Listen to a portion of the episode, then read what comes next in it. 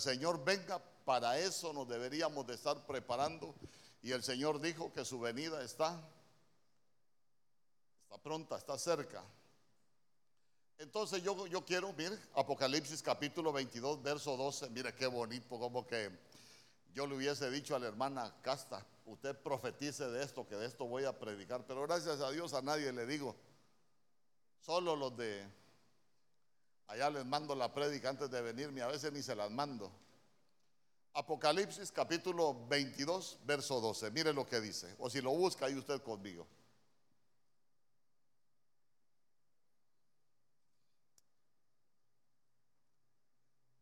Dice la escritura, en el nombre del Padre, del Hijo y del Espíritu Santo. He aquí, yo vengo pronto y mi galardón conmigo para recompensar a cada uno según sea su obra. Entonces, entonces mire usted que nos está hablando que el Señor viene, viene pronto y dice que él, trae galardones, pero recuérdese que cuando nosotros hablamos de, galardones, tenemos que, tenemos que ver lo que dice Primera de Corintios, porque dice allá en, en Corintios 9 que nosotros estamos como corriendo en un estadio. ¿Se recuerda lo que dice la Biblia? Que nosotros estamos como corriendo en un estadio y, todos corremos. Oiga bien, diga conmigo, todos corremos. Pero solo uno se lleve el premio. Y dice que nosotros debemos de correr, pero de manera que lo obtengamos. ¿Quién ha participado en alguna carrera acá? ¿Quién ha participado en alguna carrera? Usted se ha fijado que cuando, cuando comienza una maratón, comienza aquel montón de gente. De pronto usted los, a uno los encuentra en bicicleta, a otros los encuentra en carro, a otros los encuentra en la ambulancia. ¿Cierto? Y, y con otros, ¿qué pasa? Solo inician y se regresan caminando porque no estaban preparados para competir por el premio. Entonces, mire, por eso es que la Biblia, nosotros hay, hay, hay, hay tres posiciones como el Señor nos reconoce y, Pablo habló a Timoteo de esto. ¿Por qué? Porque nosotros tenemos facetas como cristianos, como soldado, por ejemplo, ¿se recuerda? Tenemos la faceta de labrador, pero también tenemos la faceta de qué? De atleta. Entonces nosotros somos como atleta, nos estamos ejercitando, estamos corriendo esa carrera, hermano, porque nosotros queremos ganar un premio. Amén. Por eso es que, por eso es necesario que, que nosotros nos preparemos, mire, porque si no, hermano, vamos a, estar acá en la casa del Señor, pero qué triste sería, qué triste sería que nosotros nos estemos preparando, pero que no obtengamos el, el premio. Entonces, mire, cuando nosotros hablamos de iglesia,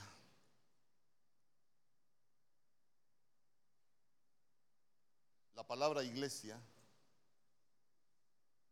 aparece muchas veces en la Biblia. Pero esa palabra iglesia, si me la ponen en griego 1577, usted sabe, todos decimos el Señor viene por su iglesia, eh, nosotros eh, formamos parte de la iglesia, pero, pero mire qué bonito. La palabra iglesia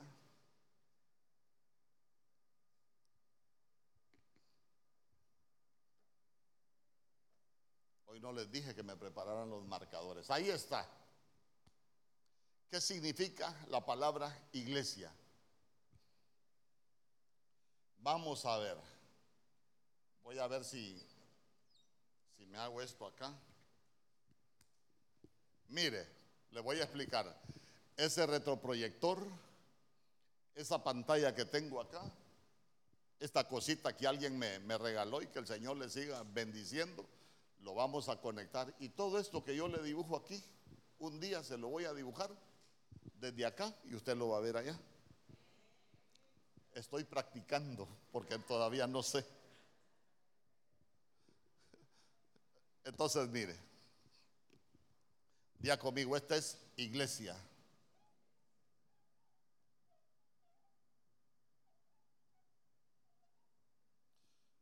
nosotros vamos para el cielo. Pero nosotros aquí abajo, nosotros aquí abajo tenemos todo lo que es el mundo. Porque recuérdese, aunque nosotros vivimos en el mundo, nosotros no pertenecemos al mundo. ¿Por qué? Porque el mundo es todo un, escenario.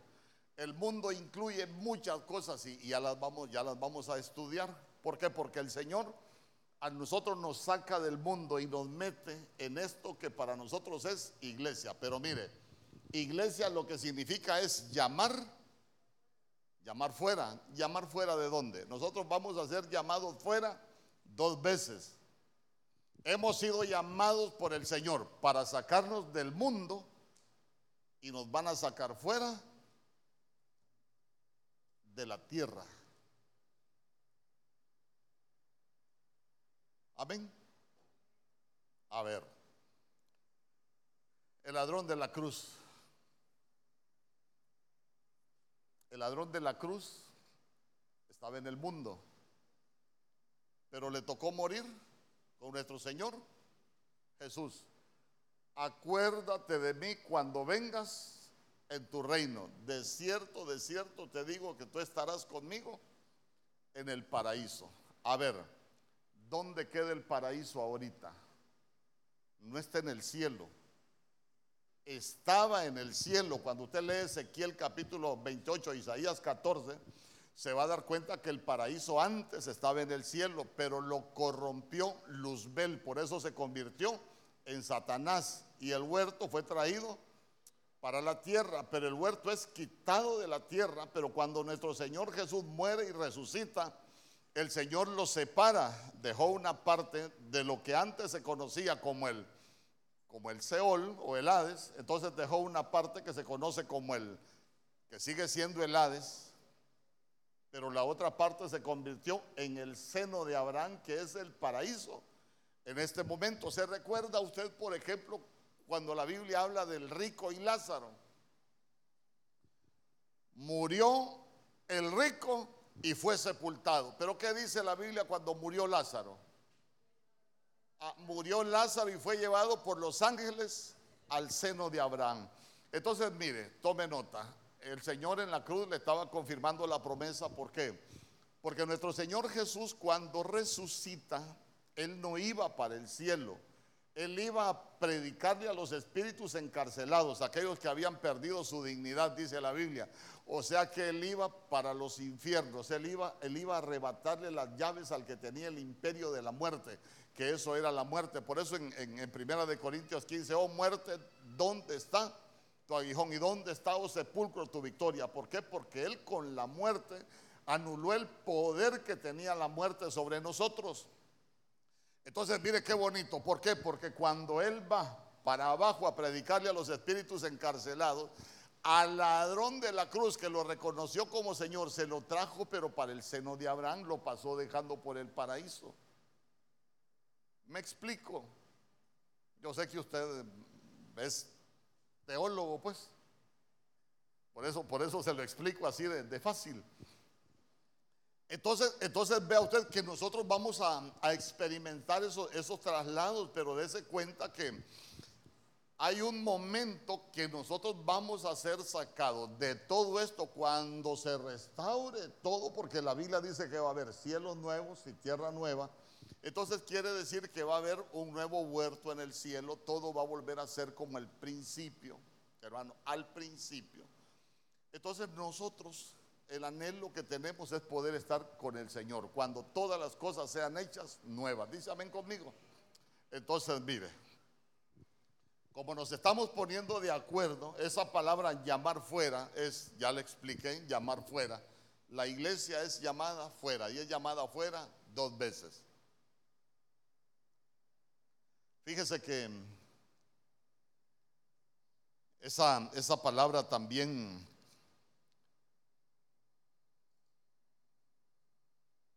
cuando nosotros vemos la iglesia, escuche bien, Cuando nosotros vemos la iglesia, preste atención a lo que significa la palabra iglesia. Dice, reunión popular, específicamente congregación religiosa, sinagoga judía o comunidad cristiana de miembros en la tierra o santos en el cielo o ambos. Asamblea, concurrencia, congregación, iglesia. Entonces, mire, ¿cómo se, de dónde sale el término iglesia? Se empezaron a reunir y empezaron a llamar. Entonces empezaron a llamar y se empezó a formar lo que se conoce como la iglesia. Por eso usted se va a dar cuenta que nuestro Señor Jesús dijo que serán muchos los llamados y pocos los escogidos. ¿Por qué? Porque se va escogiendo, se va escogiendo el que va a ser parte de la iglesia, de los llamados fuera. Mire, un error que se puede cometer es, la misericordia del Señor está disponible para todos. Pero cuando usted lee Mateo capítulo 26, verso 28, cuando estaba hablando nuestro Señor Jesús de la sangre que iba a ser derramada en la cruz, Él dijo, porque esta es la sangre del nuevo pacto, la cual es derramada por quienes dijo. No dijo que por todos, dijo, esta sangre que es derramada por muchos. Entonces los muchos somos los que vamos a estar aquí, porque dice, serán muchos los llamados y pocos. Ah, entonces aquí nosotros tenemos que aprender cómo vamos ahí, cómo vamos, y, téngame paciencia, ahí nosotros tenemos que ver en qué condición estamos ahí. ¿Por qué? Porque recuérdese, iglesia es llamar fuera. Nos escogieron para formar esa asamblea, pero uno, uno necesita darse cuenta cómo, cómo estamos participando en esa, en esa asamblea. Mire lo que dice Hechos capítulo 17, verso 4.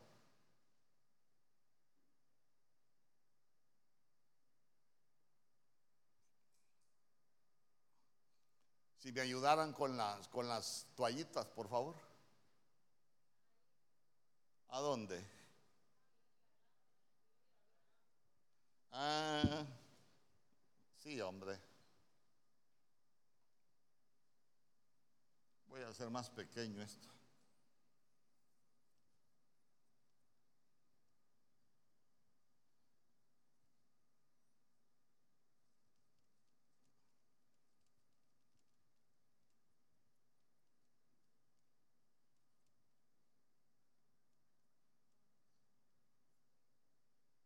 poner en disciplina al servidor que me las escondió ahí.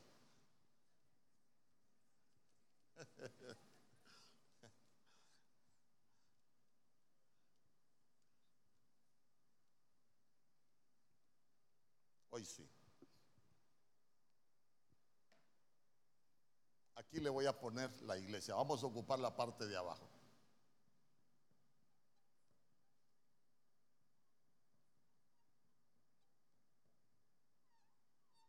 Iglesia. Ya tiene Hechos capítulo 17, verso 4. Mire lo que dice. Estaba, estaba para, para ponerlo en antecedente de lo que le voy a hablar con ese verso. Dice que Pablo estaba en Tesalónica. Dice que Pablo estaba exponiendo la verdad. Y usted sabe que la verdad es Cristo. Él estaba predicando de Cristo en Tesalónica y estaba predicando de la resurrección de Cristo. ¿Por qué? Porque los judíos no creían en la resurrección de Cristo. Entonces, mire usted que dice, y algunos de ellos creyeron y se juntaron con Pablo y Silas, y de los griegos piadosos gran número y mujeres nobles no pocas. Entonces, entonces, ¿quiénes son los que van formando la iglesia? los que creen. Amén. Ah, pero mire lo que dice el verso siguiente. Verso 5. Entonces los judíos que no creían, teniendo celos, tomaron consigo algunos ociosos, hombres malos, y juntando una turba alborotaron una ciudad y asaltando la casa de Jasón, procuraban sacarlos del pueblo. Entonces, ¿quién más se metió en la asamblea? ¿Mm? ¿Quién más se metió a la asamblea? No, hombre, léalo ahí. Vaya, vaya, mire. Pablo, ¿y qué más? La, entonces voy, voy a ir por partes. Y ahí lo va a ir viendo usted cuando vayamos viendo unos ejemplos. Entonces uno puede ser parte de la asamblea de los santos o de los salvos, o uno puede ser parte de la turba. Hermano, hay gente que tiene unos líos serios en la iglesia. Yo le pregunto, ¿se están comportando como asamblea de santos o se están comportando como turba? Porque que yo sepa, a nadie trae el Señor a que venga a pelear a la iglesia. ¿Y por qué la gente viene a hacerse enemigos a la iglesia? Porque tiene espíritu de turba, no de santo. Amén. Ay, ya se va a dar cuenta. Entonces, entonces ya se dio cuenta que donde estaba reunida la asamblea de los santos, de los que creyeron, ah, también ahí se metió la turba. ¿Usted es de la asamblea o es de la turba? Yo no soy de la turba, pero soy medio turbia. Ajá, bueno. Entonces vamos. Hechos capítulo 2, verso 46.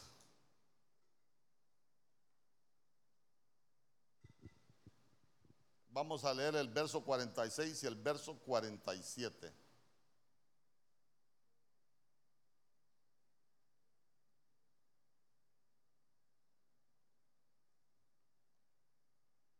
Y perseverando unánimes cada día en el templo. Mire, mire, voy a ir por partes. Yo si termino bueno, si no termino también. Eh, perseverando unánimes en el templo, dice. Yo le pregunto, ¿usted está en unidad con todos los que vienen al templo o, o tiene sus enemigos aquí en el templo?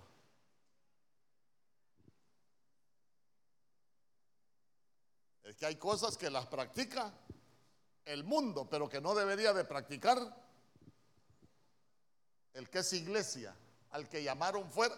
Hermano, perdóneme si para estar peleando con los demás y estar en disensión y estarnos dando en la madre, mejor quedémonos en el mundo. Porque el Dios de paz es nuestro Padre. Y si, y si el Dios de paz es nuestro Padre, la Biblia dice, bienaventurados los pacificadores, porque ellos serán llamados. Ajá, y el que no es pacificador, el que viene a tener enemigos aquí en la iglesia, ¿de quién es hijo? Hijos de la guayaba. Yo lo que quiero es que usted y yo nos vayamos cuando el Señor venga. Y perseverando unánimes cada día en el templo y partiendo el pan en las casas. ¿Qué es partir el pan en las casas? El pan es la palabra. El pan es la palabra. Uno en la casa se alimenta del pan de la palabra también. Aquí nos venimos a alimentar del pan, pero ya tendríamos que ir a rumiar lo que aquí comemos, hermano.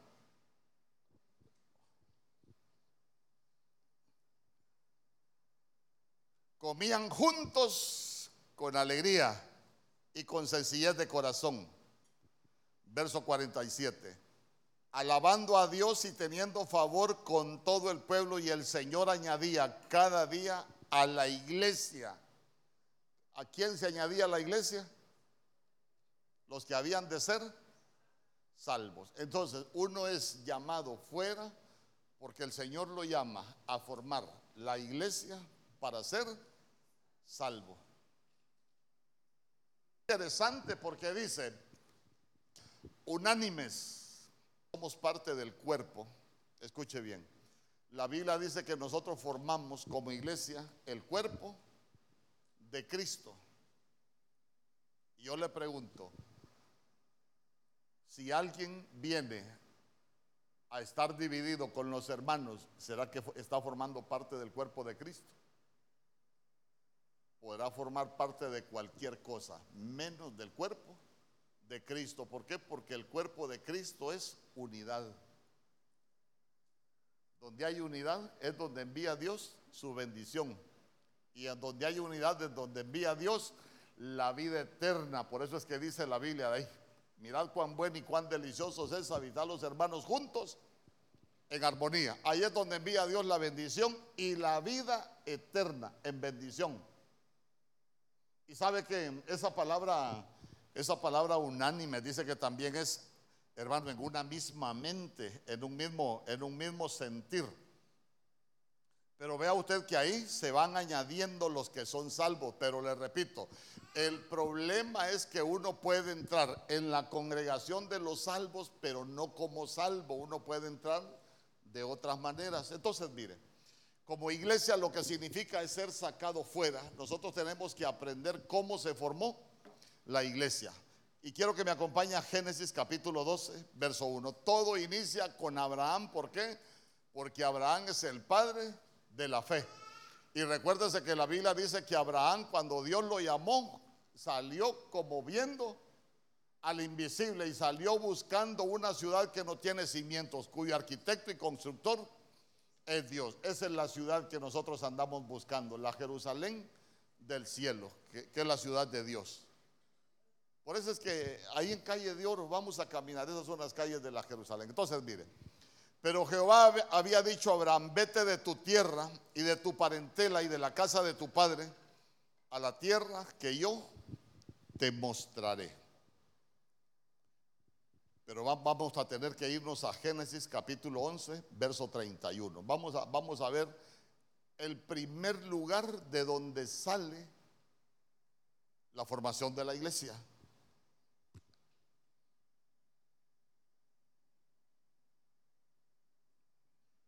Vamos a ver. Y tomó Taré,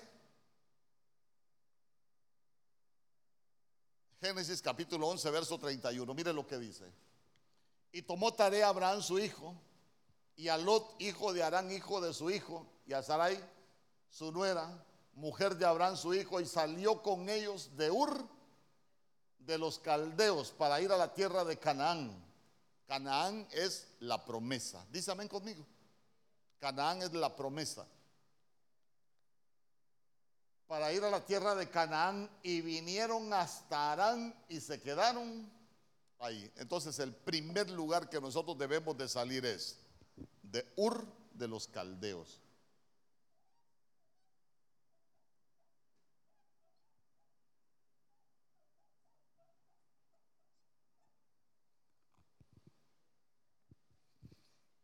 Ya conmigo hay que salir de Ur de los Caldeos.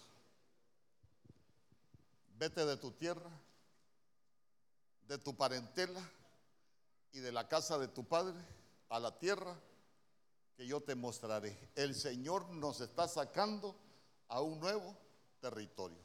¿Me explico? Ahora bien, ¿qué es salir de nuestra tierra? ¿Qué es salir de nuestra tierra? ¿Ah? Salir de la tierra donde nosotros estábamos es salir de las costumbres. ¿Por qué? Entonces que en Jeremías capítulo 10 dice, las, entonces el Señor lo primero de la tierra.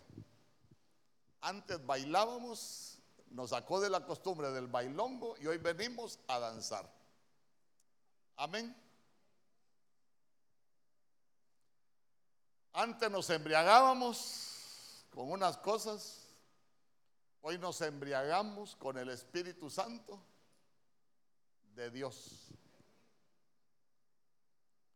Usted como ya no celebra la Navidad, pero la, Navidad es una costumbre de la tierra. Es más, ¿sabe de dónde viene la costumbre el del árbol de Navidad? Léase los árboles de Ashera en la Biblia, por si nunca los ha leído los árboles de Ashera es una costumbre de la tierra y eso tiene que ver con el árbol de Navidad.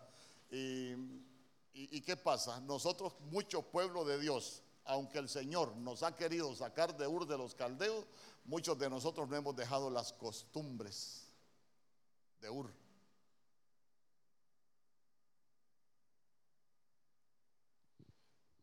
¿Usted ya dejó las costumbres de Ur?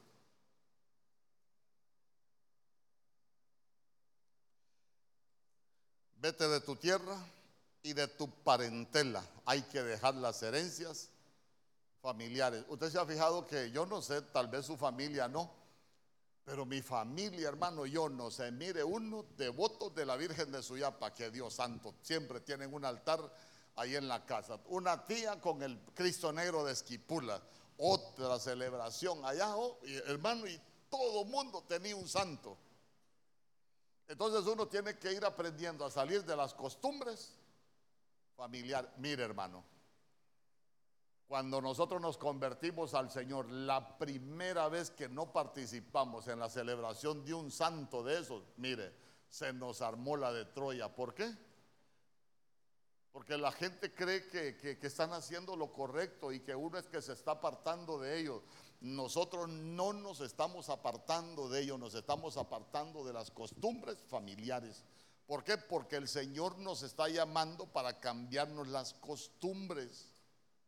Dígame usted, ¿qué diferencia hay entre un cristiano que bailaba siendo mundano y viene a la iglesia y sigue bailando? ¿Qué diferencia hay de costumbre? ¿Salió de Ur de los Caldeos? No salió de Ur de los Caldeos.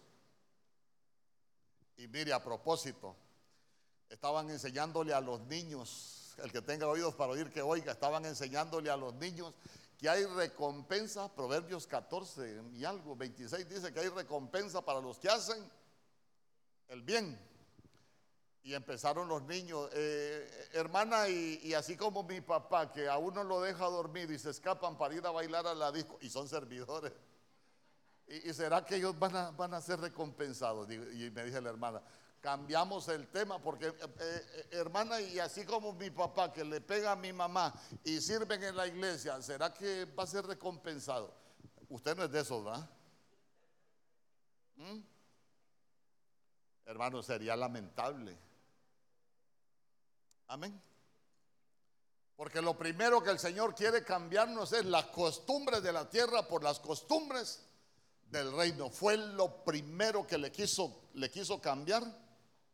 Abraham sabe que, sabe que Ur lo que significa es fuego y caldeo, caldeo lo que significa es astrólogos. Mire, mucha gente en el mundo para que su negocio prospere, ponen una herradura o cuelgan una cabeza de ajo contra el mal augurio. Yo creo que usted ya quitó esas cosas. Ya no se baña en ruda usted. Nosotros somos protegidos por el Señor, dice amén conmigo. A nosotros quien nos bendice.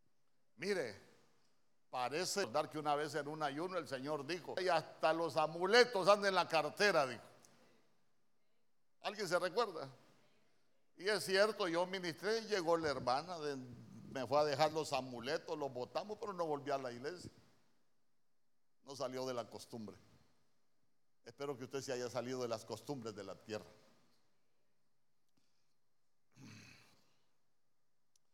Génesis capítulo 20, verso 1.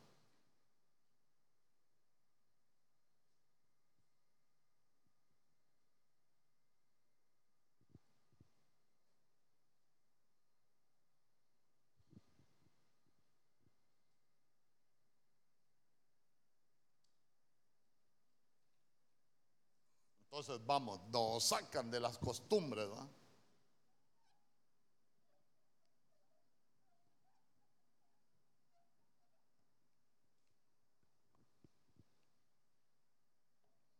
Ahora vamos. ¿A dónde fue a habitar ahora Abraham? ¿Ah? No, lea bien, ¿a dónde se fue a habitar? a Gerar, a Gerar. Se fue a habitar a Gerar.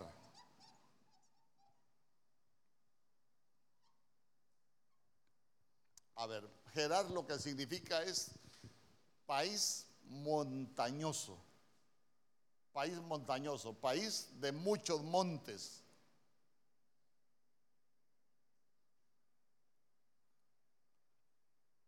Usted se recuerda que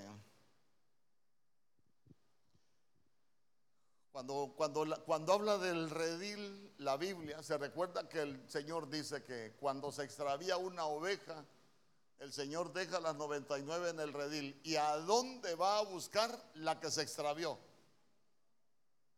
¿Se recuerda usted dónde la va a buscar? ¿O quiere que lo leamos? Creo que es, eh, creo que es Mateo, ¿qué? Capítulo 18, verso 12. Porque, porque mire, él se fue a meter a un país montañoso. ¿Y para dónde lo llevaba el Señor? Lo llevaba para Canaán. Dice, ¿qué os parece? Si un hombre tiene 100 ovejas y se descarría una de ellas, no deja las 99 y va por los montes a buscar la que se había descarriado. Entonces el Señor a nosotros nos quiere sacar de los montes.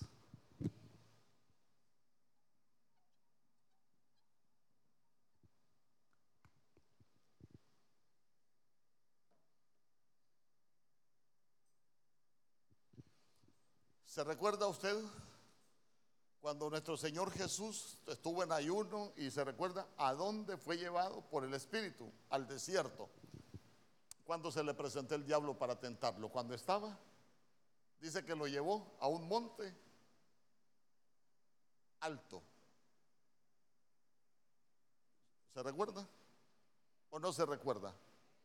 Vaya, miremoslo pues de todos modos y mejor con la Biblia. Mateo capítulo 4, verso 8. Yo le voy a leer la Biblia de las Américas. Mire, Mateo capítulo 4, verso 8.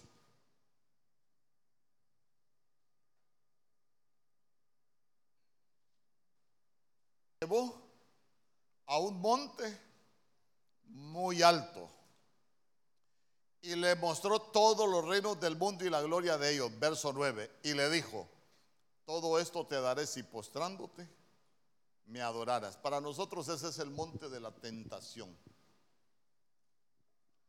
Mateo 4.8. Usted, usted vaya completando el cuadro ahí. Mateo 4.8 es el monte de la tentación. Ese es el primer monte que aparece ahí de, de, lo malo en la vida de nuestro Señor Jesús. ¿Por qué? Porque cuando usted lee para atrás se va a dar cuenta que primero está el monte de las bienaventuranzas, el monte de las bendiciones. Pero, pero después del monte de las bendiciones siempre va a aparecer el monte de la tentación. Mire, mire. Yo si puedo predicar de todos los lugares, lo voy a predicar. Si no, a mí lo que me interesa es que aprendamos. El otro martes lo termino, pero venga el otro martes. ¿Cómo hacemos nosotros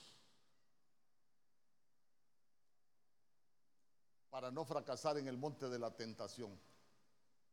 Porque ya se dio cuenta, la oveja se descarría y el Señor la va a buscar en los montes.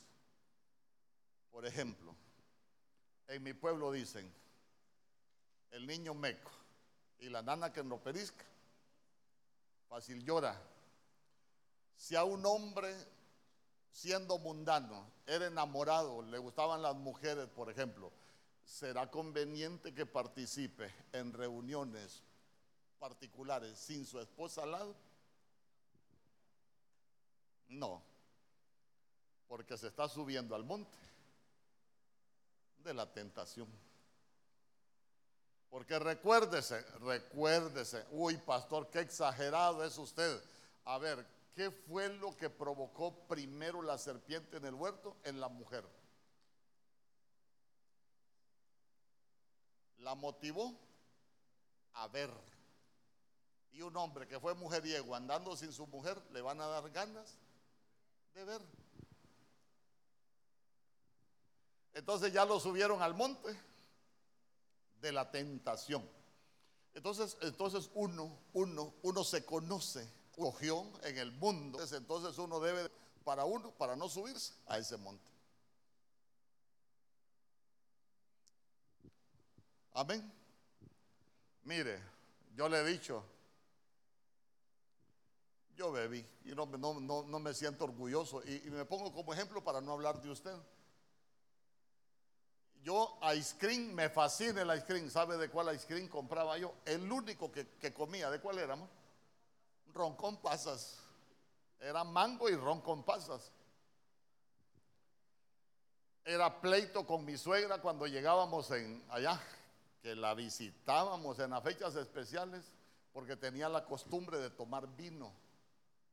Y yo le decía, vino, no, yo vino solo el de la Santa Cena. Hermano, el diablo a uno cuando no lo puede votar, lo empuja.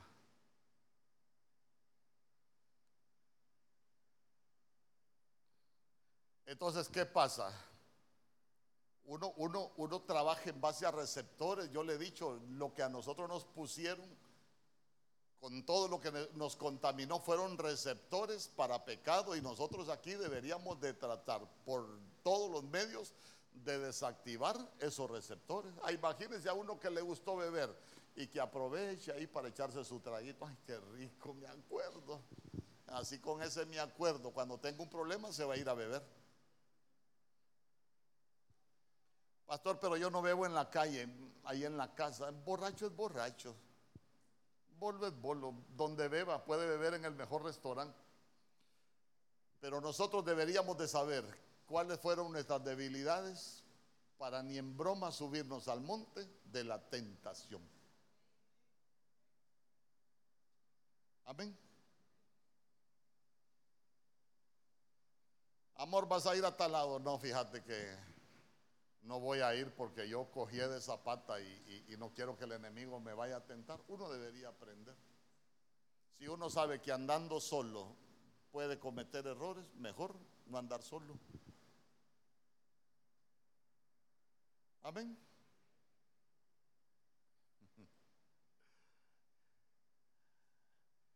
Hermano, porque Dios no tienta a nadie pero el diablo sí es especialista en tentar al pueblo de Dios. A los del mundo no los va a tentar, va a tentar al pueblo de Dios. Números capítulo 33, verso 32. Miremos un par de montes, como dice que Gerar es un lugar montañoso. Miremos algunos montes de la Biblia. Entonces el primero, monte de la tentación. ¿Por qué? Porque la tentación es la semillita que pone el diablo para llevarnos al pecado.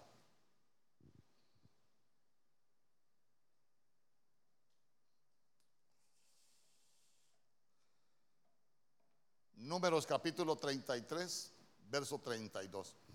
Salieron de Benejacán y acaparon en el monte de Gilgal. Diga conmigo, monte de Gilgal. Póngame la Reina Valera 60, por favor. Mire, yo a estos los meto al lío, ¿sabes? Cuando está el hermano Selvin es que suda, pobrecito, no sabe ser tanto el liso. La Reina Valera 60, póngame, porque ahí, así en el hebreo, así se escribe, pero igual en español está separado. Ahí está. Acamparon en el monte de Gilgal. Diga conmigo, monte de Gilgal. Gilgal lo que significa es agujero en el paladar. ¿Cuál es el paladar? Ah, es lo de Vaya. Como yo de Indianápolis, es el cielo de la boca, vaya. Para que nos entendamos, es el cielo de la boca. A ver, ¿qué problemas hay? Yo creo que yo creo que la doctora Sonia o la hermana Ingrid nos pueden ayudar. ¿Qué problemas hay cuando alguien tiene un agujero en el paladar? Póngame un micrófono ahí. Porque me interesa. Ya va a ver usted que ese monte, hermano. Es que, por eso le digo, espiritualmente, ese verso usted lo lee y qué bonito puede aprender usted de ese verso. Pero los mensajes escondidos son bien tremendos en la Biblia. Ahí con la hermana Sonia.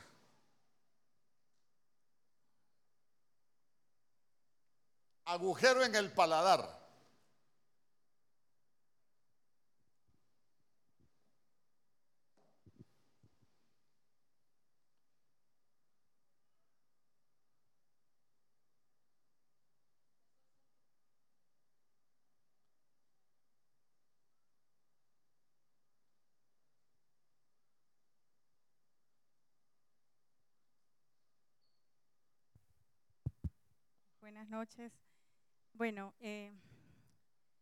Cuando tenemos un agujero en el paladar, podemos decir que, que estamos hablando de, de un paladar hendido, ¿verdad?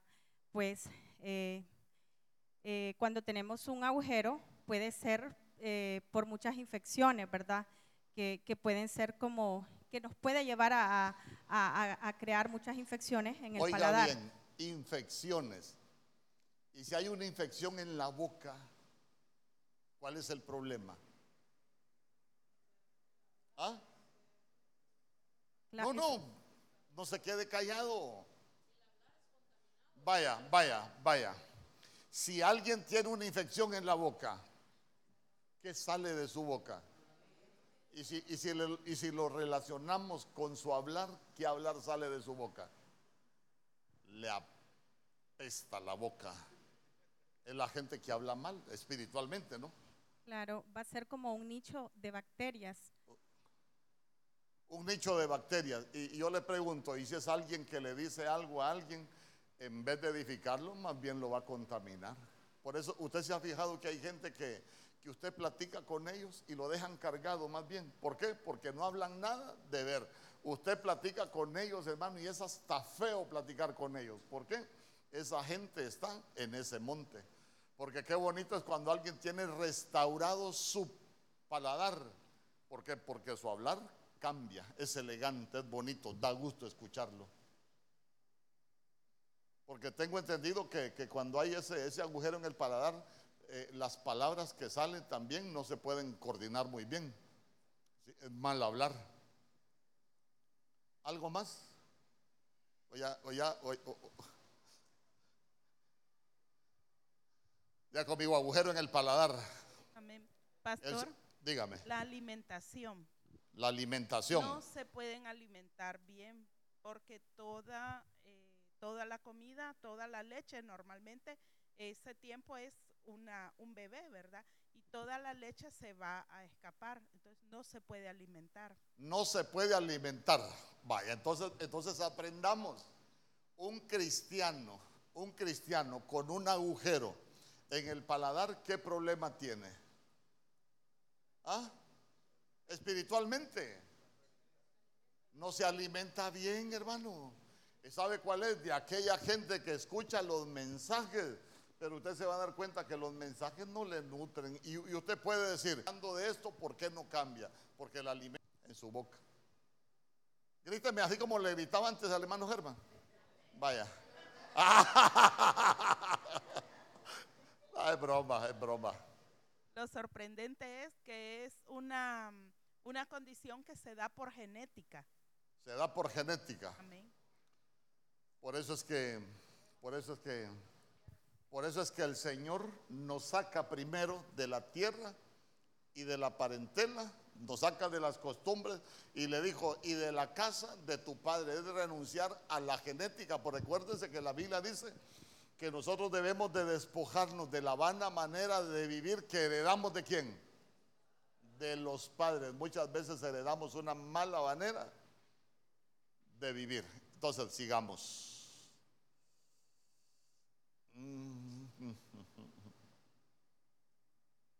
Deuteronomio capítulo 2, verso 1.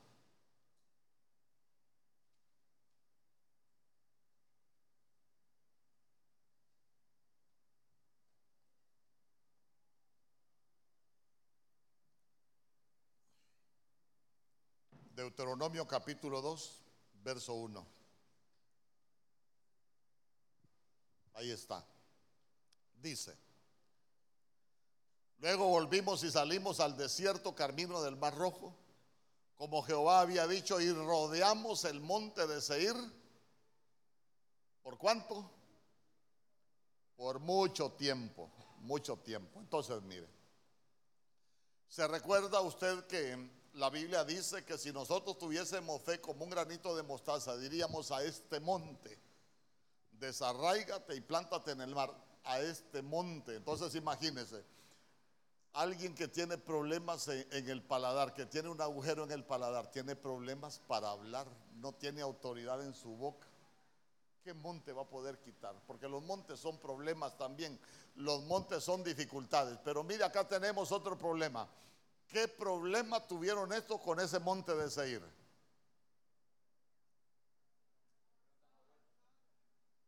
Andaban rodeándolo, dando vueltas. ¿Sabe qué?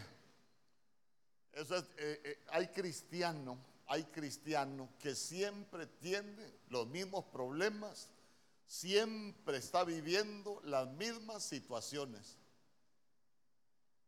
Ahí están, mire, ahí están. Usted los encuentra, hermano, ¿y qué tal están? 2000, usted lo conocía en el 2020, ahí están los mismos rollos.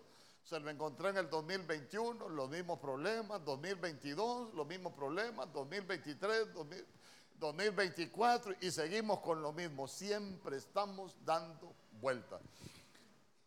Pero si él iba para Canaán, ellos iban para Canaán, pero se toparon con un manto y comenzaron a dar vueltas. Nosotros tenemos que aprender a no vivir dando vueltas, porque para nosotros es avanzar, avanzar.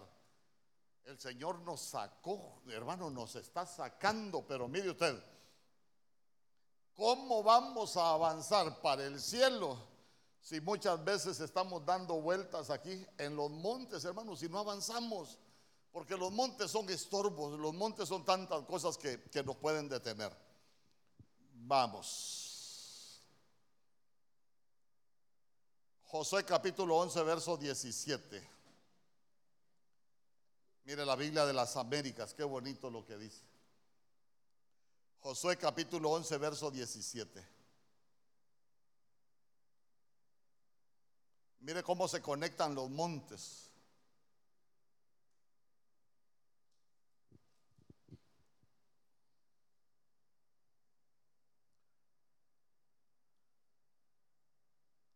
Josué capítulo 11, verso 17. De Jalac que se levanta en el valle del Líbano al pie de y los mató. Diga conmigo, monte de Jalac. Jalac lo que significa es desnudo. Desnudo.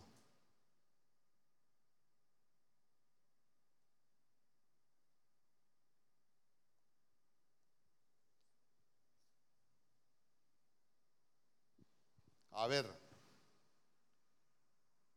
como el Señor nos quiere sacar de ese monte, se recuerda que a Jerusalén le dijo, Jerusalén, Jerusalén, que matas a los profetas y apedreas hasta los que te son enviados, cuántas veces quise cubrirte como la gallina cubre a los pollitos, a los polluelos, y no quisiste. ¿Cuál es el problema de estar desnudo?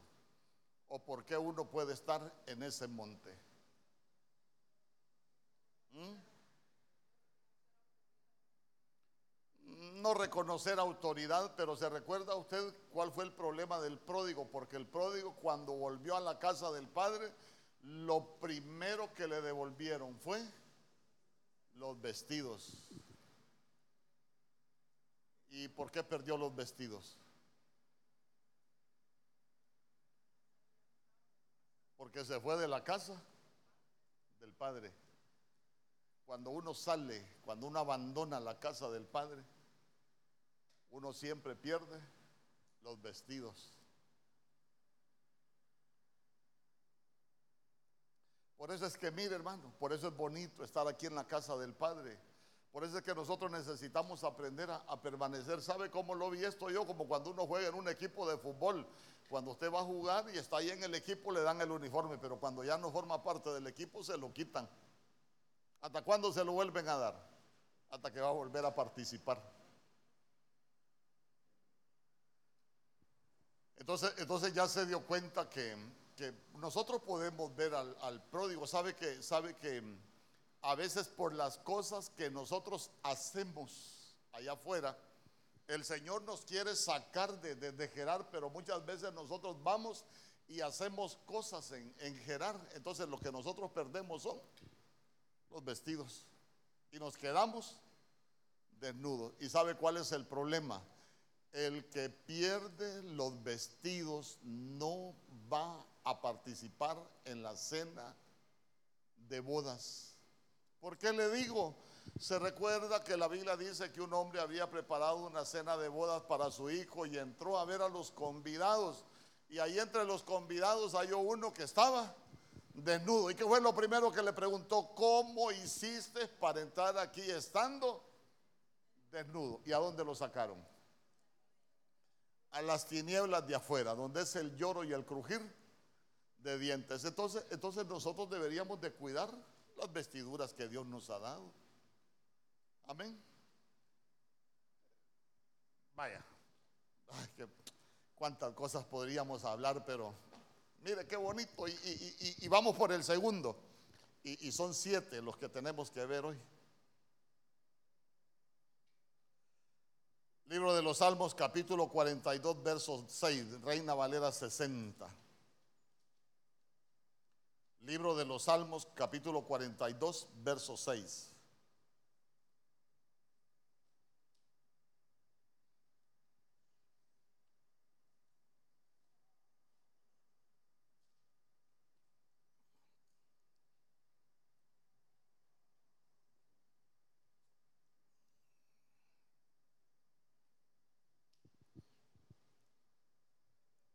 Dice, Dios mío, mi alma está abatida, en mí me acordaré por tanto desde el monte, misar lo que significa ser pequeño. Y cuando hablamos de ser pequeño, si usted se fija, estaba hablando que, que su alma estaba abatida, estaba hablando de las tierras del Jordán, estaba hablando de humillación.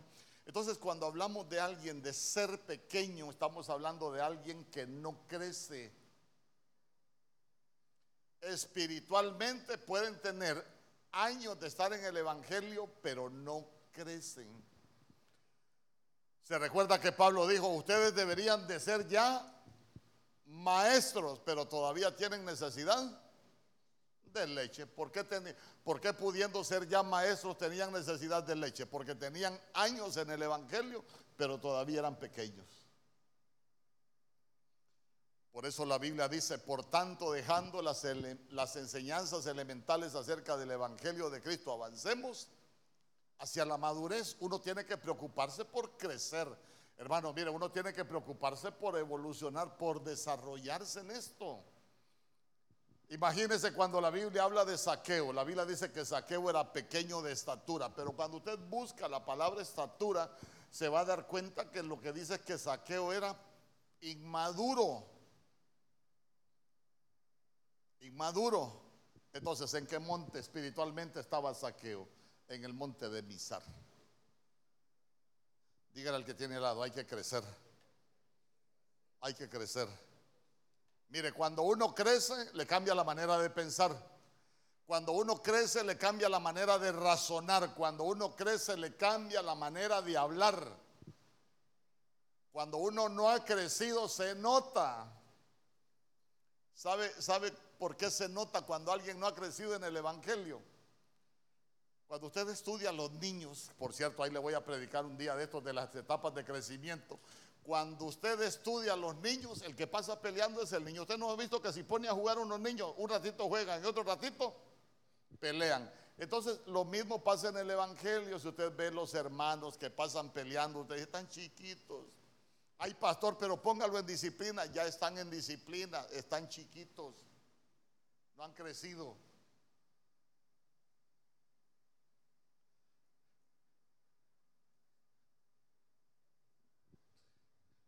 Nosotros necesitamos crecer. Mire, está el monte Nebo. ¿Se recuerda que en el, qué pasó en el monte Nebo? Está el monte de Or. Y hay muchos montes más, pero ahí, ahí lo vamos a dejar. Entonces el Señor nos quiere sacar de los montes. Hermanos, solo de los montes aprenderíamos muchas cosas. Ahí le mencioné un par. ¿Por qué? Porque en uno subieron a Moisés y lo, mató el Señor. En otro subieron a Aarón y le quitó las vestiduras del Señor. Lo desnudó. Entonces ahí, ahí uno va aprendiendo acerca de, de los montes. Pero mejor sigamos. Génesis capítulo 19, verso 16.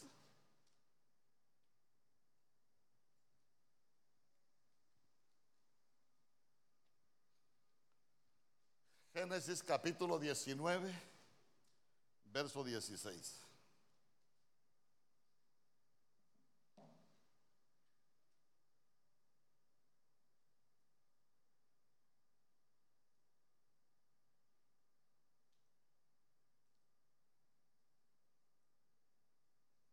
Dice.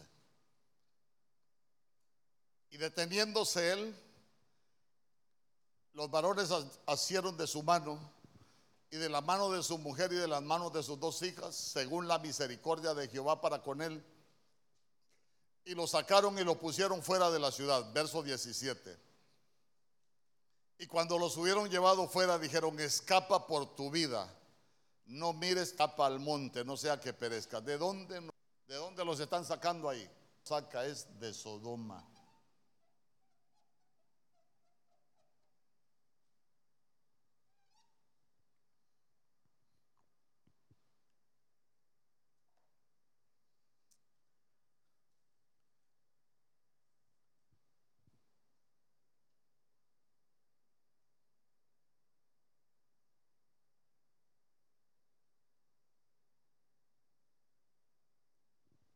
A ver,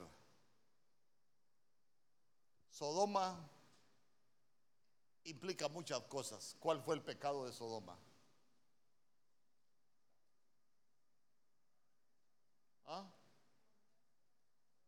Fíjese que, fíjese que usted sabe que hay hasta, hasta una parte de la contaminación sexual que se conoce como sodomismo Usted sabe que en Sodoma habían relaciones homosexuales, pero yo sé que para muchos de nosotros ese no es el problema, la corrupción sexual no es el problema. Pero cuando usted busca Ezequiel 16, verso 49, creo que es.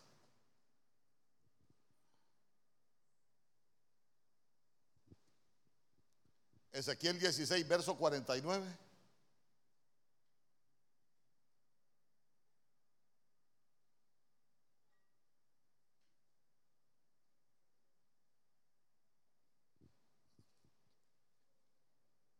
Mire lo que dice.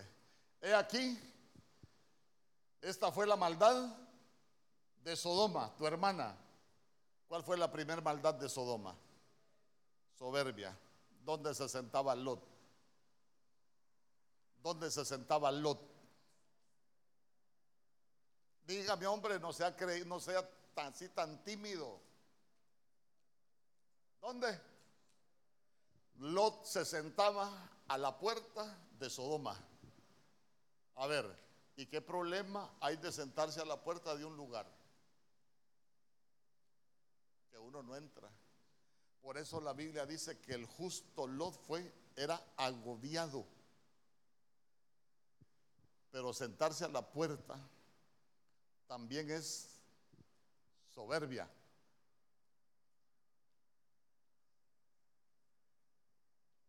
Soberbia.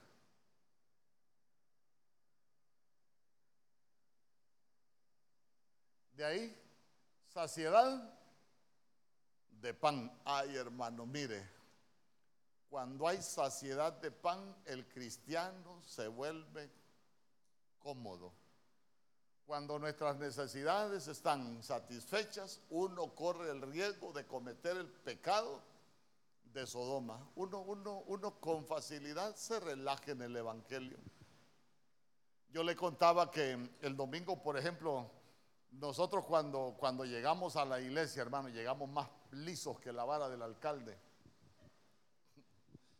Todos los días íbamos a intercesión y a veces hasta pie nos íbamos y vivíamos largo porque no teníamos dinero. Pero hay que ir a orar porque en la oración Dios nos puede bendecir, Dios nos puede bendecir. Ya cuando teníamos carro, dejamos de ir a intercesión. ¿Sí o no? yo no? Yo no hablo de su vida, estoy hablando de lo que yo viví. ¿Y, por qué ya dejamos de ir a intercesión? Porque ya tuvimos carro, ya el Señor me restauró en el trabajo, ya empezamos a, a tener comodidades, entonces ya, ya levantarse para ir a intercesión era un sacrificio del siervo. Ay, hermano, porque cuando uno anda caminando en la calle del desierto, en el camino de la desolación y en la avenida de la desesperanza, o, los días de culto para venir a buscar del Sodoma, recuérdese que Sodoma del Edén era un lugar bonito, si usted lo ve, era un lugar donde había mucha bendición, pero que la bendición no nos haga perder la comunión.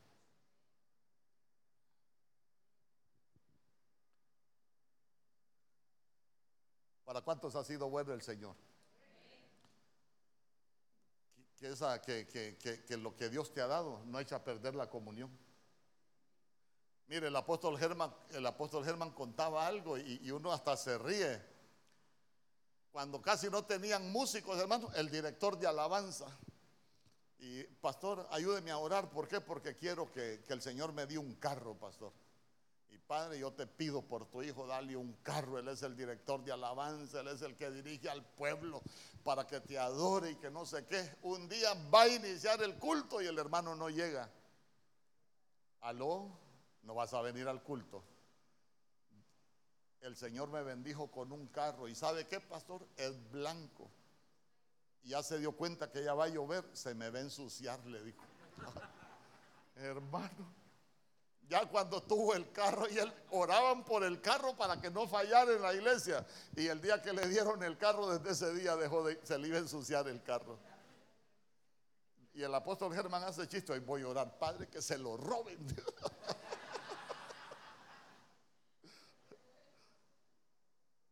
Ay, hermano. Ya conmigo, abundancia de ociosidad. Si hay algo que uno se debe de, de, de, cuidar es de la ociosidad. La ociosidad es mala en todos los aspectos. Y la ociosidad espiritual es uno de los mayores riesgos que nosotros podemos correr en esta vida cristiana.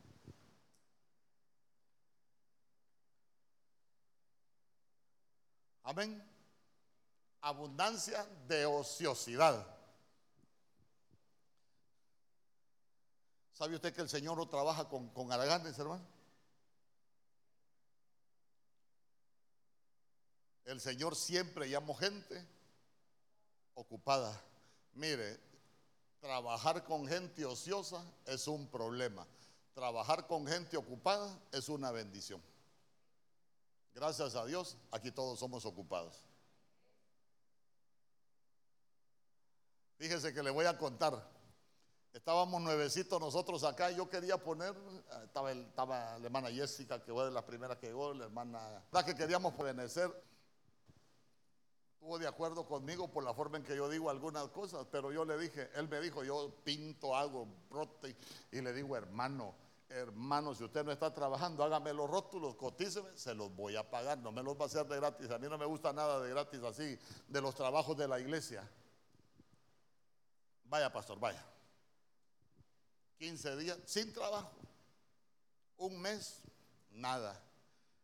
Un día iba pasando uno en una bicicleta, en calzoneta, como dicen en mi pueblo, chuña, con una camiseta de tirantes, un machetío ahí en la bicicleta, y me dice, usted es el pastor de acá, no necesita algo, yo hago rótulos, me dijo.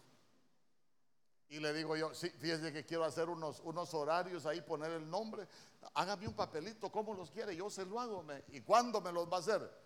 Usted me paga hoy, ahorita se los hago. Mire, hermano, le vaya pues, vaya, traiga las cosas. Agarró la bicicleta.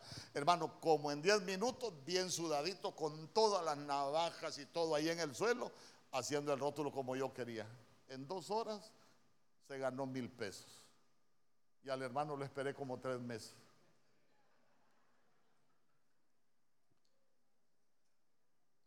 Uno se puede reír, pero sabe usted que hay empresas que ahora ponen rótulos, no se aceptan cristianos. ¿Sabían ustedes? Ahí le voy a tomar una foto allá en la empresa donde yo, administraba esa de plástico, de platos desechables Fompa que usted ve aquí en la calle. Hermano, tienen un gran rótulo, no se aceptan cristianos. En vez de decir, si usted es cristiano, venga. Terrible, terrible. Pero bueno, dejemos en paz. Ya conmigo, abundancia. Éxodo capítulo 3, verso 7.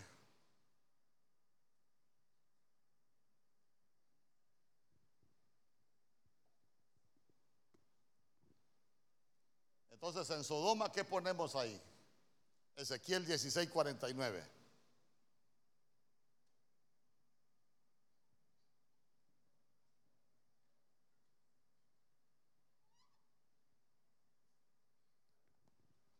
Dijo luego Jehová, bien, he visto la aflicción de mi pueblo que está en Egipto, y he oído su clamor a causa de sus exactores, pues he conocido sus angustias. Verso 8. y he descendido para librarlos de la mano de los egipcios y sacarlos de aquella tierra a una tierra buena y ancha, a tierra que fluye leche y miel, a los lugares del cananeo, del eteo, del amorreo, del fereceo, del ebeo y del jebuseo. Entonces el Señor a nosotros nos saca de Egipto.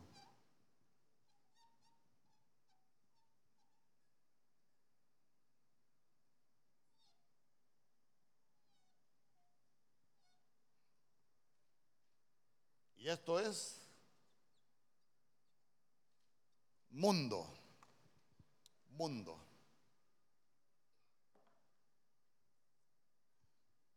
¿Usted se recuerda cuando el Señor llama a Moisés? Moisés, mire, Moisés entendió, escúcheme bien lo que le voy a decir. Moisés entendió que Dios lo estaba llamando para cumplir una comisión delante del pueblo. Él lo entendió, tuvo el discernimiento. ¿Por qué le digo que tuvo el discernimiento? Porque si usted se da cuenta, Moisés lo que vio fue un egipcio maltratando a un hebreo y él fue y lo quiso librar. ¿Y qué es lo que hacemos nosotros, los, ministros? Venimos a librar al pueblo de Dios del dominio del egipcio. Amén. Pero usted se va a dar cuenta que Moisés, hasta la muerte del egipcio, lo hizo bien. ¿Por qué? Porque yo a usted le predico para matarle al egipcio. ¿Me explico? Lo que tenemos del mundo, pues. ¿Cuál fue el problema de Moisés? Ahora se lo voy a explicar, escuche bien. En Egipto, cuando alguien se moría, lo agarraban y lo enterraban en la arena.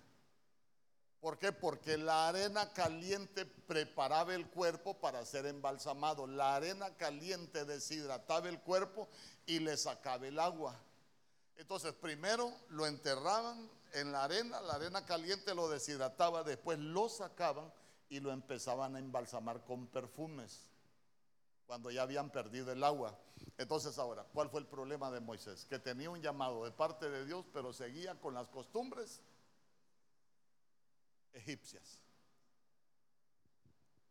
Entonces, cuando usted sigue leyendo, se va a dar cuenta que él llegó a un pozo donde iban a darle de beber a las, a las ovejas, las hijas de Jetro. Y se recuerda que las hijas de Jetro tenían un problema, ¿por qué? Porque ahí llegaban otros pastores. Y las hijas de Jetro eran mujeres, pero ese día las primeras que bebieron fueron las ovejas de las hijas de Jetro. Y ellas llegaron temprano a su casa. ¿Se recuerda qué le preguntó su papá? ¿Por qué vinieron tan temprano? ¿Y qué le contestaron ellas? Un egipcio nos ayudó. ¿Qué parecía Moisés entonces? Por eso lo llevaron al desierto para quitarle lo egipcio. Entonces, miren, muchas veces, muchas veces para, para sacarnos el egipcio nos llevan al desierto. Ay, hermano, y en el desierto a uno le enseñan a depender de Dios. Hasta yo me quiero convertir hoy. Pero ¿sabe cuál es esto? A ver, pero ¿quién iba con el pueblo cuando salieron de Egipto? ¿Ah? La chusma. Mire, Números capítulo 11, verso 4. La Biblia Castillan, si tienen, por favor.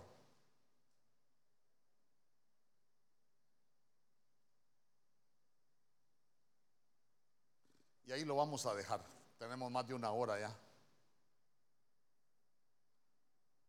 La otra, la otra semana, si el Señor lo permite, terminamos. Pero guárdese esto, guárdese esto, no lo vaya a tirar. Números capítulo 11, verso 4. Dice, una chusma que se había mezclado con el pueblo, sintió tan insaciable apetito que incluso los israelitas rompieron a lamentarse de nuevo y decían, ¿quién nos diera a comer carne? ¿Qué les